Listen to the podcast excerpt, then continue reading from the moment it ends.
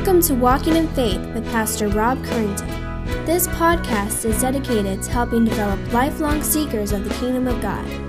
Each week, Pastor Rob helps bring God's message for living to those seeking a richer and more Christ filled life. Now let's join Pastor Rob as he shares this week's message.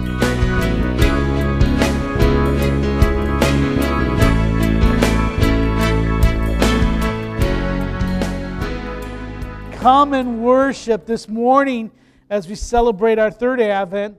The third candle is the candle of joy, and it recalls Mary, the angel, and all those that found joy at the birth of Christ. And Mary said, quoting scripture, My soul proclaims the greatness of the Lord, my spirit rejoices in my Savior. It also reminds us that scripture commands us to rejoice in the Lord always.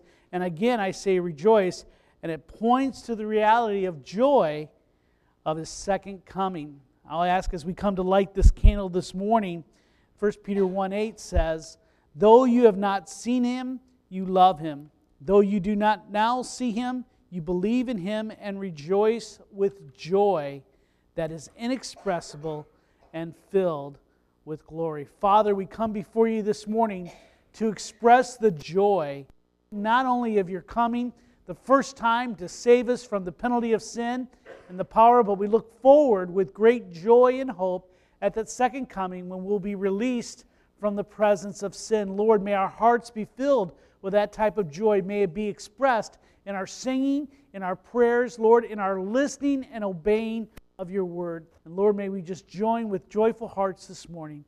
As you take your Bibles and turn to Galatians 4, as we continue on in our study in Galatians. In Galatians, Paul is defending the gospel. And I've said last week, every generation is called to protect and defend the gospel against counterfeits. Amen? This gospel is worthy of defending. We're commanded to hold the gospel dear, to share it with others, and to live out its implications in our everyday life. It is our hope and reason for living and serving. So far in Galatians, Paul has shared the many blessings we receive from God in salvation. We looked at these last week. It was that of election, of God choosing us to be His children. It's in calling, God drawing us to Himself. Regeneration, God making us alive by giving us a new heart and a new nature. Conversion, in which God leads us to repent and allow us to put our trust in Him. And then, as we saw the last few weeks, is that of adoption. God adopting us into his family. And we're continuing that vein this week. But also, as we saw last week, the one that ties it all together is that of union with Christ, as God counts Christ's work and obedience as ours, as God views us as he views Christ. This salvation, these blessings, this inheritance comes from the grace of God through faith alone and not of works. That's been the great debate here between Galatia and the Judaizers and Paul. Is now become how one becomes a member of Abraham's family in order to receive those blessings. And we found that those blessings of Abraham is the entrance into the family of God. Hence, it's very important then how does one gain that inheritance, those blessings? And we found that the only entrance or the only way into God's family is that of adoption. Let me give you something. No one is naturally born into God's family. We are all adopted, Jews and Gentiles alike. Even a Jew was not a believer or a family of God because of his ethnic or descendants or his genealogy, but they also were adopted into God's family. And that's where we find ourselves as we look at from slave to son in Galatians chapter 4. So join with me as we look at Galatians chapter 4, 1 through 7, where he writes, I mean that an heir. Now we're continuing on about the inheritance. As long as he is a child, is no different from a slave, though he is the owner of everything but he is under guardians and managers until the date set by his father. In the same way, we also, when we were children, were enslaved to the elementary principles of the world. But when the fullness of time had come, God sent forth his Son, born of a woman, born under the law, to redeem those who were under the law, so that we might receive adoptions as sons. And because you are sons, God has sent the Spirit of His Son into our hearts, crying, Abba, Father. So you are no longer a slave, but a son. And if a son, then an heir through God. Father, we come before you and we pray that you would open up your word to us this morning. Lord, I pray that your spirit would do its work. Let us not quench it, Father. I pray that I would just speak things that are edifying. Lord, I pray that you would bless uh, the, the, the, the study. And Lord, as we go through, let us differentiate between what is your word and what's mere opinion. And Father, we pray that we would take in obedience and into activity those things that you called us and commanded us to do. We pray this in the name of your Son. Amen. CNN Financial reports American retirees expect to leave an average inheritance of almost $177,000 to their heirs. This is the sixth highest of any country, according to an HSBC survey of more than 16,000 people in over 15 countries. Australian retirees are the most generous with inheritance, averaging more than $500,000, thanks in part to the country's high real estate prices. Singapore was second at 371,000, while the United Kingdom, France, and Taiwan followed. He goes on to write around the world, 69% of retirees plan to leave an inheritance to their offspring at an average of $148,000. Retirees in India were most likely to do so, with 86% of people expecting to leave an inheritance behind, while American retirees were the least likely, with only 56% expecting to give inheritance to their children. I don't know if you ever received an inheritance from anyone. I don't know if you're expecting one. Uh, for many of us, uh, we, I remember in the 70s and 80s, you'd see a Winnebago going down the street with a little bumper sticker that says, I'm spending my children's inheritance. I don't know if you're expecting or have ever received anything, but inheritance is something obviously that most parents want to leave their children, for the most part, generally. We have a desire to save and create more wealth and gain so that we can give our children something. Unfortunately, my children's debt may be more than what I leave them, but I tend to leave them at least something. Particularly, they desire to leave something for their children. In today's passage, Paul presents God as a providential father who carefully plans for the welfare of his children. And so, with that, let's open up as I share with you three ways that God does that. Three ways that God plans for the welfare of his children. We see the first one as God prepares his children to inherit. Let's look again at verse 1, where Paul writes, I mean that an heir, as long he is as a child, is no different from a slave. What a strange phrase. For though he is the owner of everything, but he is under guardians and managers until the date set by his father. Paul here is using a human analogy of comparing a son with a slave in order to paint a picture of a minor child, one who has not yet come of age to receive and manage his inheritance. While he is a minor, that son is no different from a slave, in though he may own vast of wealth of properties and monies, he has no control of his own. He's not allowed to spend it, he's not allowed to manage it, he's not allowed to do anything with it. He is under guardians and tutors and managers who handle his affairs until he reaches the age that's usually set by his father when he'll receive his inheritance. Paul is continuing his lesson on the history of salvation. And he uses this illustration to help us understand salvation's plan. The Judaizers in the church of Galatia, though, are confused about the purpose of the Mosaic law. And that's what's at debate here the Mosaic law, obedience to the Mosaic law, and salvation by grace through faith alone. And they're confused about the purpose of the Mosaic law and God's plan of salvation. They do not understand the storyline of the Bible. And you may hear me say that many times. Some time ago, we actually went through Sunday school class of the storyline of the Bible. But let me go ahead and give it to you in a nutshell just to catch you up. There's a few basic facts you need to understand about the Bible. And let me give it to you here.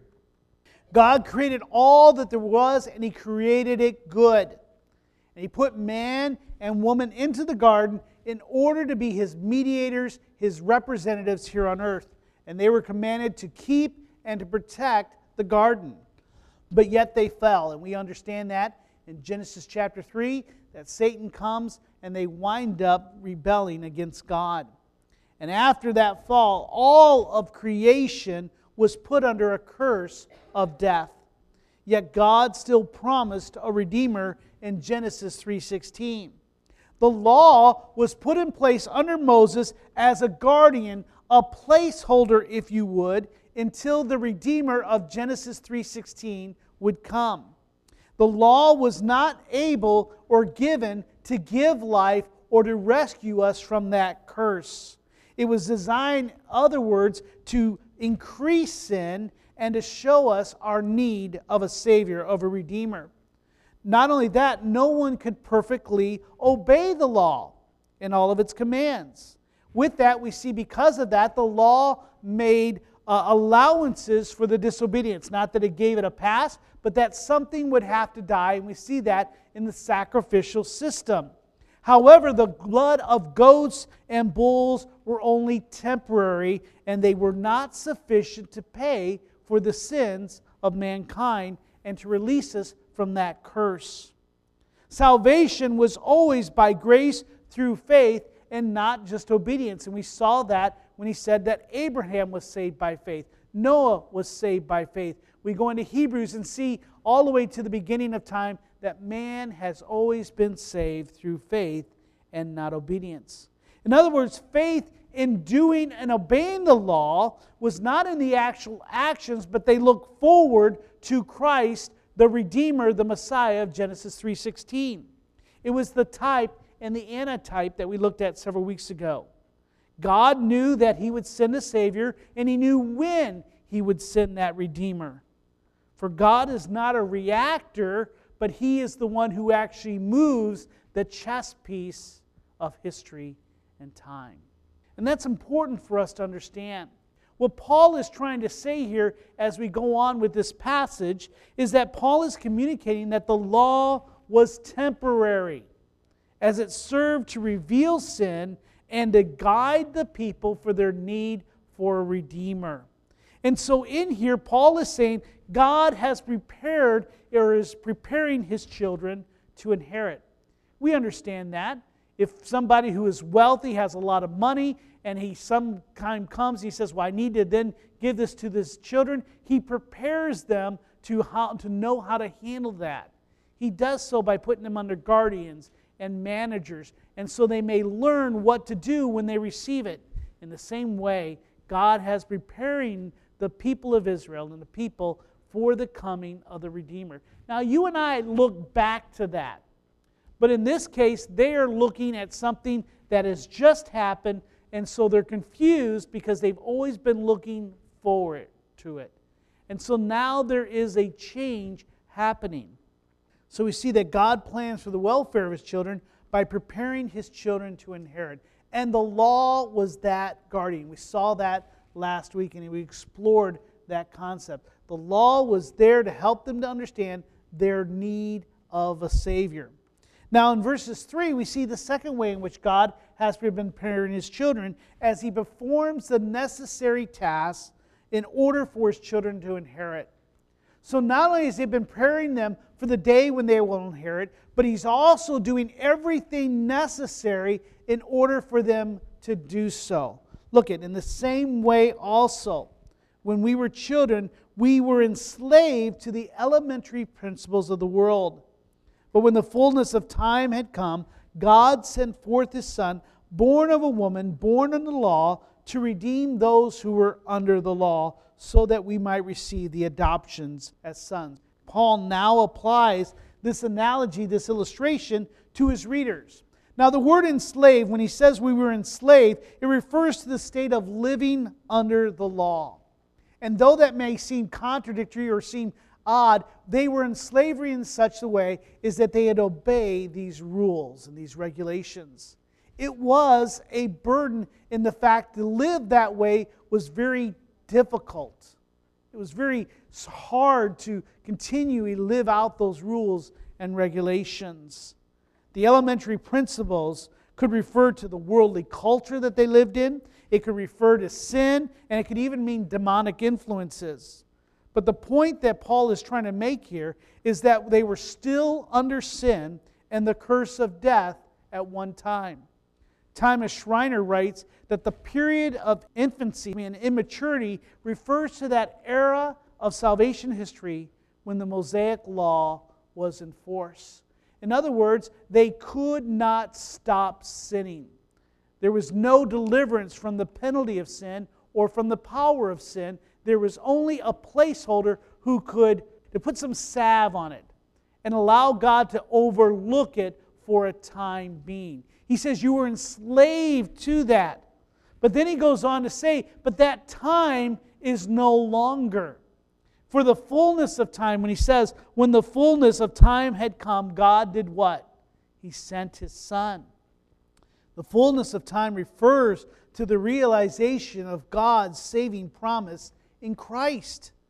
And just as an earthly father appoints a time for his children to inherit, so did our Heavenly Father. He says there is a time we're ready now. You're ready to accept the inheritance. You've reached the age. The time has matured. The law was intended to be enforced only until Christ, the Messiah, the Redeemer, comes. And the reign of the law ceased when Christ came. You may want to mark some of these scriptures out. Mark chapter 1, verse 14 and 15. As Jesus begins his ministry, it says that he came into Galilee and he was proclaiming the gospel of God, saying, The time is fulfilled and the kingdom of God is at hand. Repent and believe in the gospel. Let me say this with you that message is still the gospel. When you and I preach, the message must be consistent with the gospel of repent and believe in the gospel, for the kingdom of God is at hand. We've kind of lost that, I think. We now sell the gospel as here, well, let God, let Jesus be your great yoga teacher. He's the great sensei. And that's how we see life. But by him, we see that command is still there. But the time is fulfilled and the kingdom of God is at hand. Repent and believe in the gospel. Paul is reminding them that Jesus, the Son of God, was born of a woman, born under the law. Again, phrases that you and I would not use today, but it has a special meaning that the dominion of sin and curse was in full effect, and that Jesus, that he was a human born under the law, and that he was required to obey perfectly all its requirements. Now, when I say Jesus is a human, we understand that he was both human and that he was both God. But it's important for us to remember as we celebrate Christmas, we celebrate the incarnation. In other words, when he came into, uh, in, came into his human form, he was born of a woman and he was under the dominion of sin in which the world was sinful. We're not saying that he was sinful, but he's under that dominion. He was under the law. He was required to do all that the law required. John MacArthur writes, considers this like all men, Jesus was obligated to obey God's law. And unlike anyone else, however, he obeyed perfectly that law. That's the distinction that Paul is making here. You see, Jesus' sinlessness made him the unblemished sacrifice for sin, who perfectly obeyed God in everything. That perfect righteousness is what is imputed or given, counted to you and I for those who believe in him. Acts chapter 13, you may want to write that down on the back of your bulletin. Acts 13, 38 and 39 says, Let it be known to you, therefore, brothers, that through this man, speaking of Jesus, forgiveness of sin is proclaimed to you, and by him everyone who believes is freed from everything from which you could not be freed by the law of Moses. What is Paul sharing here? Is that the fullness of time. The child now was able to receive that blessing. He had reached the age, but he did not have to do anything to do so. All that was required is that God took all the necessary steps. As God previewed history, He said, This is when I'm sending my son. This is when I'm deciding that the period of salvation history is now mature and I'm sending him to there. Jesus is able to accomplish all of this to free us from what the law could not free us from because he is the true offspring of Genesis 3:16. Jesus is the true Israel of Exodus 4:22. Jesus is the true son of God in John chapter 3 verse 16. J.I. Packer, who is a theologian, writes that Jesus Christ our Lord, moved by a love that was determined to do everything necessary to save us, endured and exhausted the destructive divine judgment for which we were otherwise inescapably destined, and so won us forgiveness, adoption, and glory. For God did the necessary steps to free us from those elementary principles of the world that you and I were enslaved to. Now, let me ask you today would you accept that? There's some of you that believe that God hasn't taken the necessary steps. You feel like there's something else that you must do to be made right with God. But let me tell you, Scripture tells us that Jesus did it all for you and I. It's not our works, it's not our obedience that makes us right with God. Jesus accomplished everything for us. Would you accept that today? Would you live that out in your life? Let me tell you, you might have accepted it and you might be trying, but would you rest in that? Would you rest in the knowledge that's found in Hebrews that you and I no longer have to strive of trying to please God for our salvation? We're made right with Him. And may that rest strengthen you for the battle. For there is one battle that you and I have, and that's fighting the presence of sin. We've been sharing this on Sunday morning in Sunday school. We see that Christ came and defeated the power of sin and the penalty of sin, but that presence of sin that you and I must fight. But we see that God performed the necessary task when the fullness of time came, and God prepared his children to inherit it as we celebrate Christmas this year, you and I are reminded that the days of immaturity have ended and that God sent His Son to free us from the curse of death and slavery to sin. That's why we have joy this morning. That's why we can light a candle and say rejoice. And we can say rejoice in the Lord always. And again, I say rejoice, but I think there's so many of us that are walking around and there's nothing but joy in our lives our facial expressions and our bodies, we're so beaten down by life that there's no joy left. There's no joy to see in our hearts. People look at us and there's no distinction between us and the world. But let me tell you, the Bible says to rejoice in the Lord always. And again, I say rejoice. Why? Because what Christ has done for us. Not only did he accomplish this, but God also extended the wonderful privilege of being adopted as his children. Remember, God could have done all the things of salvation. He did not have to make us his children and his heirs. It's a bonus. It's something wonderful that he did. He could have just saved us from His penalty, he could have just made us right. But he does more than that. He enters into an intimate relationship with each and every one of us. Does that make a difference in your life? Is that part of the gospel? Has that become true? Is it a reality? So, not only did God prepare his children to inherit by sending the law in order that we may see our need of a Savior. There's some of you that may not see your need for a Savior. Let me tell you, go to the law. You will find yourselves that there is a great need. We also see that God plans for the welfare of his children by doing all that was necessary for us to receive. And then, thirdly, in the, Paul's last point, is Paul presents his children now with an inheritance. There comes to a time when that child, when he reaches 18, 25, 30, he's looking, tomorrow I get my inheritance. Tomorrow I get my, I get my due reward. And he waits for it. Just as a child will be waiting uh, Christmas Eve or Christmas morning to tear in those presents. It's not enough to just have them under the tree. It's not enough just to write their name on it. And it's not enough just to encourage them, say, This is yours, this is yours, this is yours. One day you get to open it, one day you get to open it. There's got to be a day when you actually get to open it, right? When you get to say, This is mine. I get to enjoy this. Well, that day is here, my friend. As number three, God presents his children with the inheritance. God presents his children with his inheritance.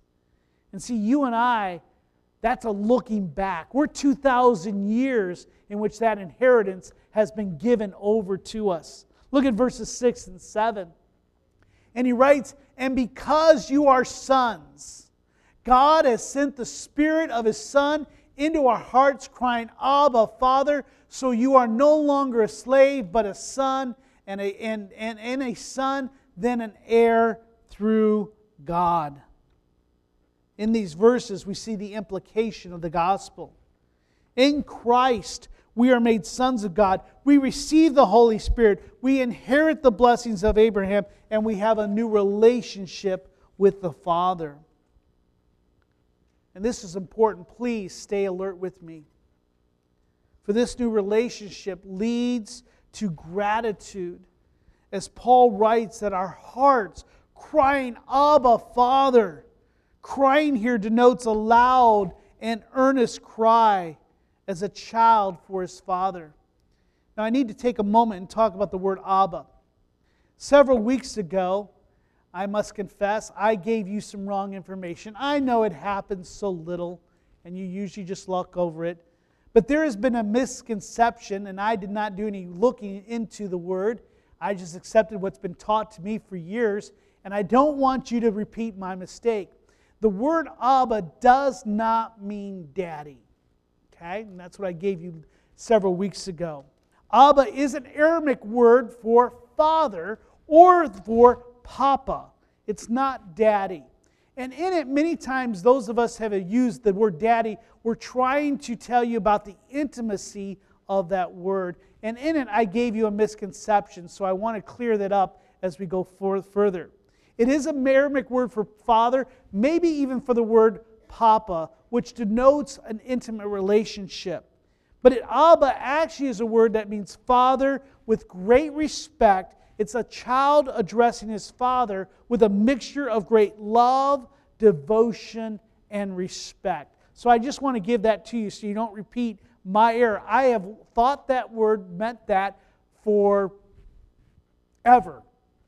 Uh, so I don't want to repeat it. But the word papa in, in Aramaic, that's probably its best translation. It's mixture of great devotion and great respect. It's not a belittling of making him our daddy, and that's what we're that's usually what we're trying to say, but I want you to make sure we understand it. And that word Abba, though, is still important. Jesus used this phrase at the garden on the night he was betrayed in Mark chapter 14. When Jesus fell on the ground and prayed at that garden in Gethsemane, when he says, If it were possible, the hour might pass from him. And Jesus said, Abba, Father, all things are possible. You remove this cup from me. What he was doing, he was addressing an intimate of great devotion and great respect in asking him to pass this cup. Praise God. God did not make that cup pass, but he made him to drink fully on our behalf. This phrase comes very clear to me this week as I was reading an article by Russell Moore and he was writing on the frustration and the anger and the rage that many times is depicted in hip hop music and rap. But many times there's an anger and a rage, and that's been kind of a discussion in Christian circles for a couple of weeks now. And I, to be honest, I'm going to tell you, I don't get rap. It's not a preference for me. And I do struggle. So the question was, but is there Christian rap? Can there be a, such a thing as a rap in which it blesses God? And my first thing is, well, but rap always seems so angry and so uh, rage in it to me. Now, that, that's my perception. But Russell Moore brought something very good and a poignant part. He writes this Eminem, in one of his songs, rages against his father when he raps, Cause he split, I wonder if he even kissed me goodbye. Jay Z sings of being a kid torn apart once his pop disappeared. He asks the void, Do you even remember the tender boy you turned into a cold young man? These men know the private hell of a father who walked away. I don't understand that fully. Maybe a little bit, but not fully. And we now have several generations of young men and women who are now raising children who never knew their father or had a very tenuous relationship. That's why this became very poignant as I reflected on you and I able to go to an almighty God, the creator of the universe, the ultimate power, and we can come and say, Abba, Father. I don't know what type of relationship you had with your father, if you even had one. I don't know if it was strong. I don't know if you maybe didn't even know your father.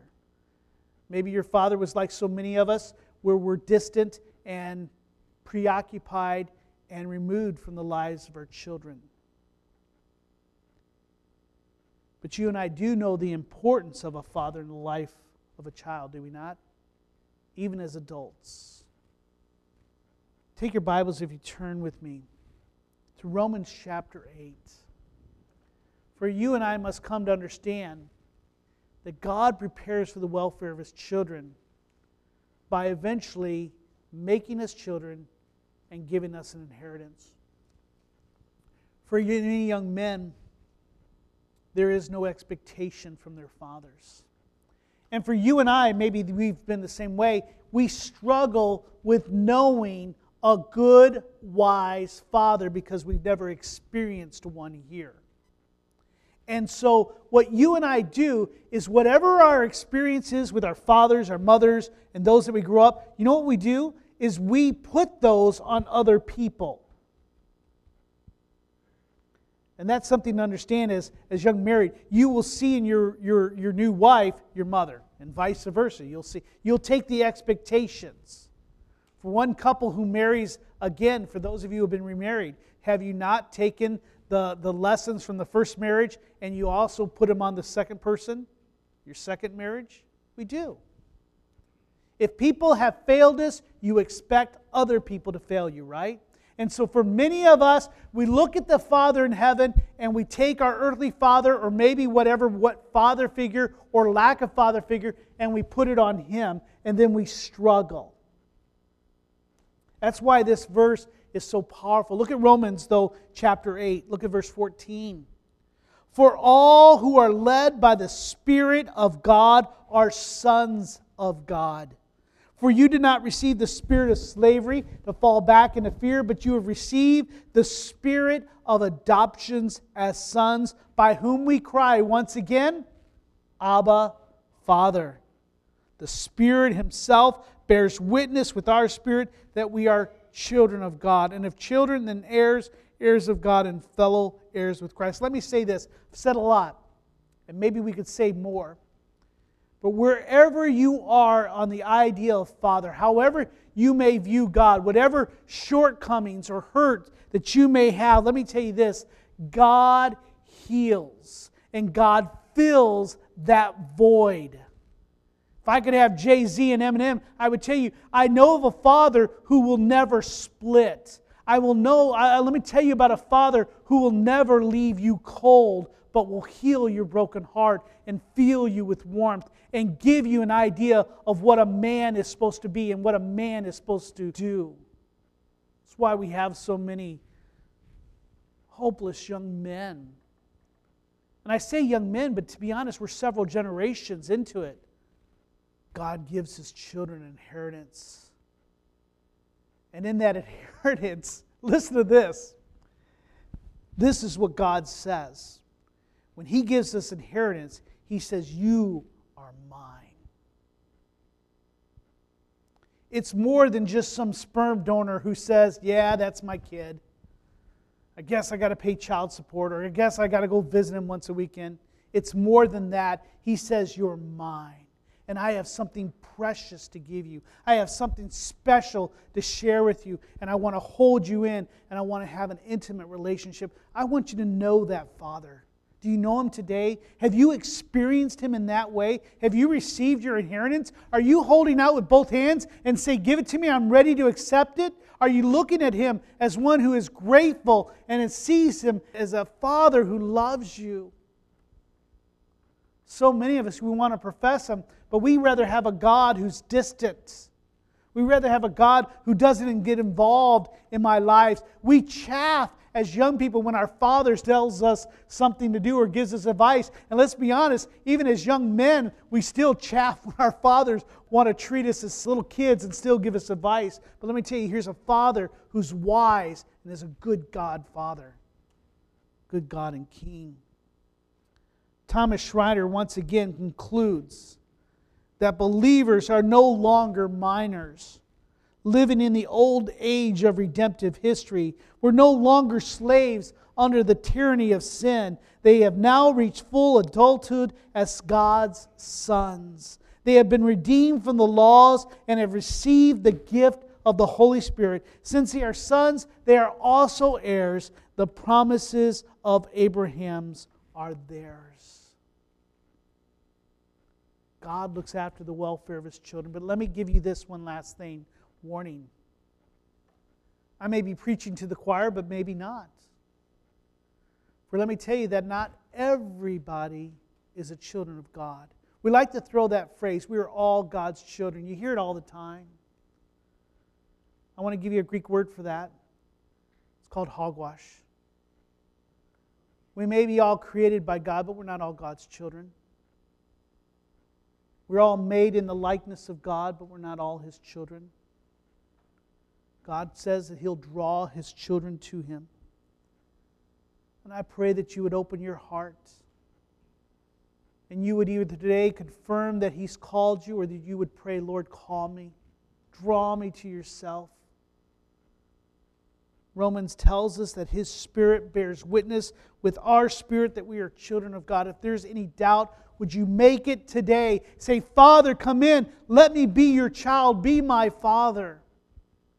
And trust in that, for that is the gospel. Please do not leave here this morning without that secure. I want to give you a challenge, and then we'll close with that. Three challenges that you and I must know, must do, and must be from this passage. The first thing is you and I need to know that God rules over history. God decided when to send his son.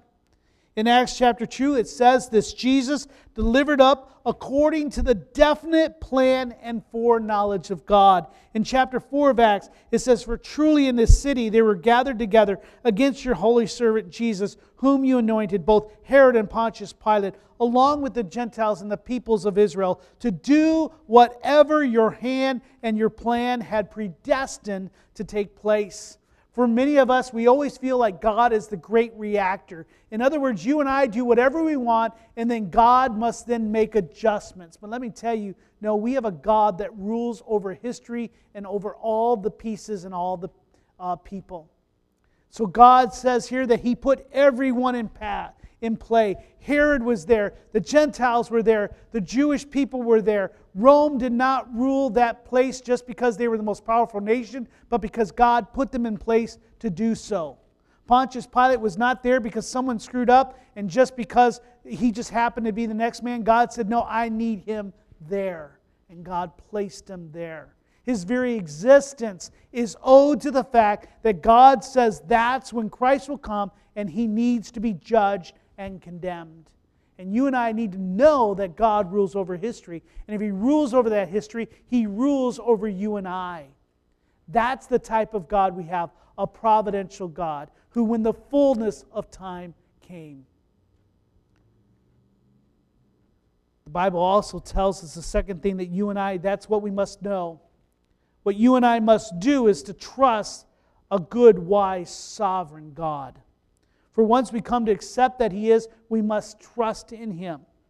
Dan Cruver writes that God redeemed us in His Son so that He might love us and delight in us as He loves and delights in His eternal Son. Adoption is God's act of making room with His triune love for the prodigals who are without hope, of which I would say I am one, and providing them with homes in this world and the world to come. Do you believe that? Do you trust that we have a good sovereign king? Do you trust in his decisions for you? Do you trust in the opportunities? Do you trust in even the most difficult times that he brings? Ephesians chapter 1 says this making known to us the mystery of his will, according to his purpose, which he set forth in Christ as a plan for the fullness of time, to unite all things in him, things in heaven and things on earth you and I need to trust that God's going to one day unite us completely to Him and that we're in His hands. And then the third, the thing that you and I are to be, is we need to be grateful. You and I need to be grateful for the privilege of being adopted into His family. Tom Schreiner, an author, wrote To gain Christ, it is to receive all that is in him righteousness, salvation, eternal life, redemption, sanctification, adoption, the fullness of God's good things are for us. Many of us are like a little child who opens a present and then is so involved in that one present he neglects all the other presents with his name on them. God has so much for you. Yeah, it may not be a rose colored garden, but let me tell you, God has good gifts for you. Every perfect gift is from above, from our Father of lights. Would you be grateful? Is that your heart this morning? Job said, Hey, whether in the good or the bad, I'm going to be grateful. Are you joyful? What does he say in James? Be joyful or be thankful for all the times of trouble. Be grateful. For you and I are not left orphans, as we read earlier, but are brought into the family of God. Here's the last encouraging word I'd like to give you. It's found in Ephesians chapter 3, verse 14.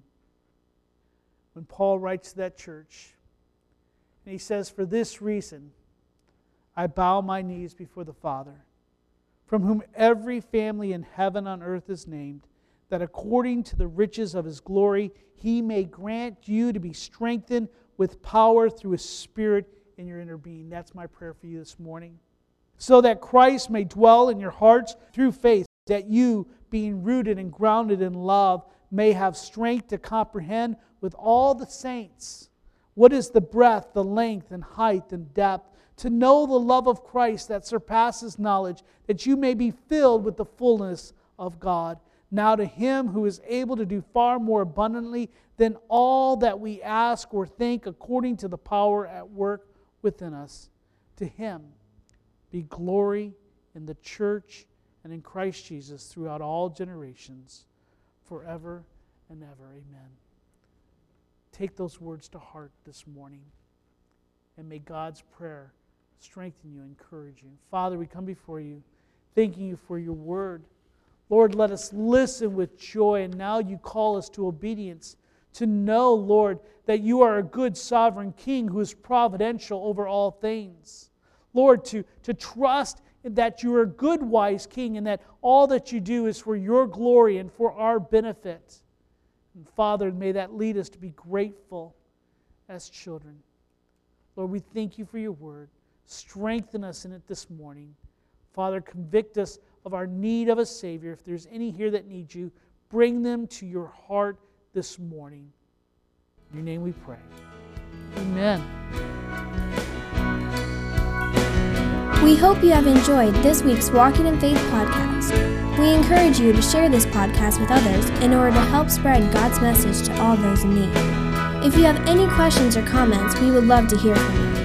Email us at walkinginfaith at orangevilla.org. You can help us spread this podcast by writing a review at iTunes, and don't forget to visit us online at orangevilla.org. There you will find more information about our ministry, as well as share your thoughts, submit prayer requests, and find out how you can help others to grow in God's love. Until next week, may God bless you in everything you do.